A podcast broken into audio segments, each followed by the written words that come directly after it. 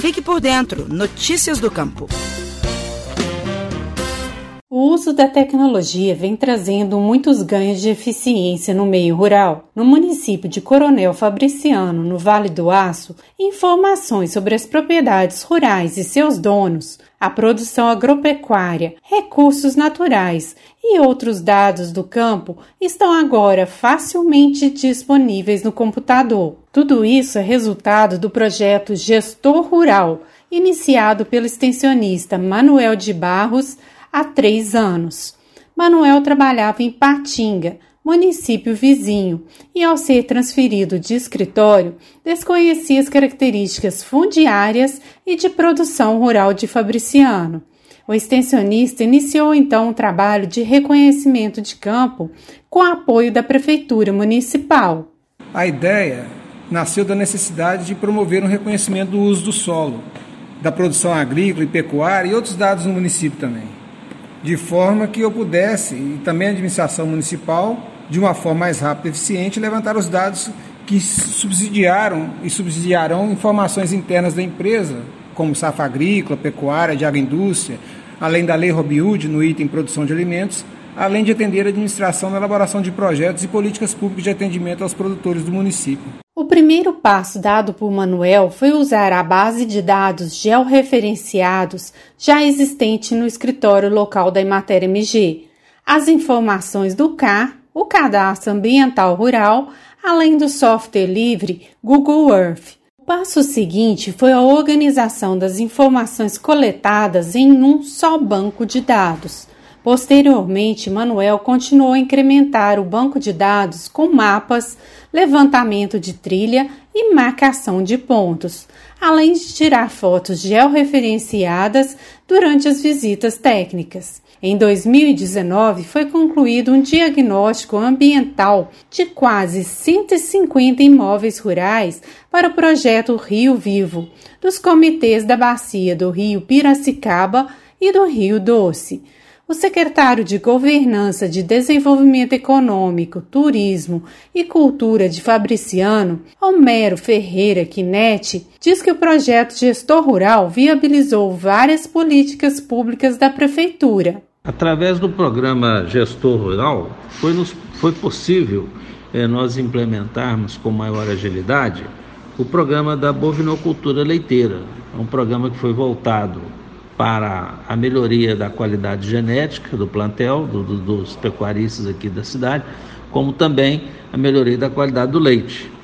É, nós também utilizamos para construir e planejar projetos e ações no campo, projetos que a gente, através da, da melhoria né, e ampliação das culturas na região rural.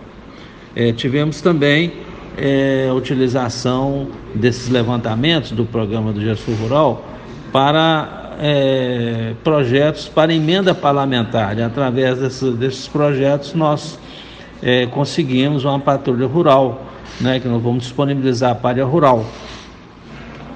E também na questão da estrutura fundiária. Né, ele está sendo muito importante para nós, porque nós precisamos é, da, da regularização fundiária da área rural.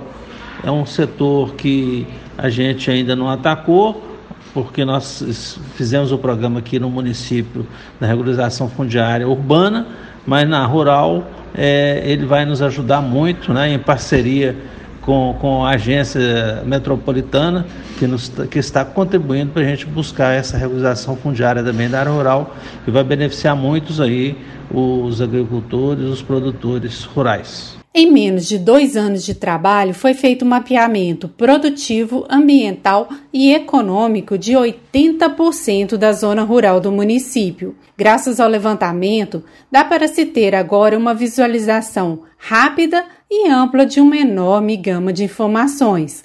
Mas o extensionista da Imater garante que o projeto Gestor Rural não parou. A gente pretende no futuro criar um aplicativo para que essa entrada e tabulação de dados incorporem também as áreas georreferenciadas levantadas a campo. E também tem outras prefeituras da região que já têm buscado as informações aqui para fazer a implementação nesses municípios. Ou seja, a ideia deve permanecer sim e deve ser amplamente melhorada. Devido aos bons resultados apresentados, o projeto Gestor Rural, além de inspirar outros projetos semelhantes, foi o vencedor do prêmio Melhor Ação na Unidade Regional da Imater de Ipatinga.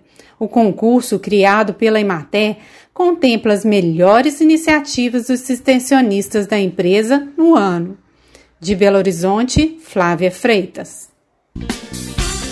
Você ouviu o Estação Rural, o podcast da Emater Minas Gerais. Atenção! Pessoas desconhecidas estão entrando em contato com produtores rurais em nome da Emater Minas para obtenção de dados dos clientes da empresa. A Emater esclarece que não solicita informações cadastrais por telefone e que não autoriza tal procedimento a terceiros. Essas pessoas estariam ligando para os clientes da empresa com a justificativa de atualizar dados cadastrais. O que não é verdade. A Emater Minas orienta os produtores que receberem esse tipo de solicitação por telefone em que seja citado o nome da empresa a não fornecerem qualquer informação e entrar em contato imediato com o escritório da Emater em seu município por meio dos telefones oficiais disponíveis no site www.emater.mg.gov.br. Repetindo, www.emater.mg.gov.br. A empresa ainda ressalta que os dados de seus clientes são utilizados somente para a comprovação dos atendimentos realizados e nas políticas públicas executadas pela Emater no Estado.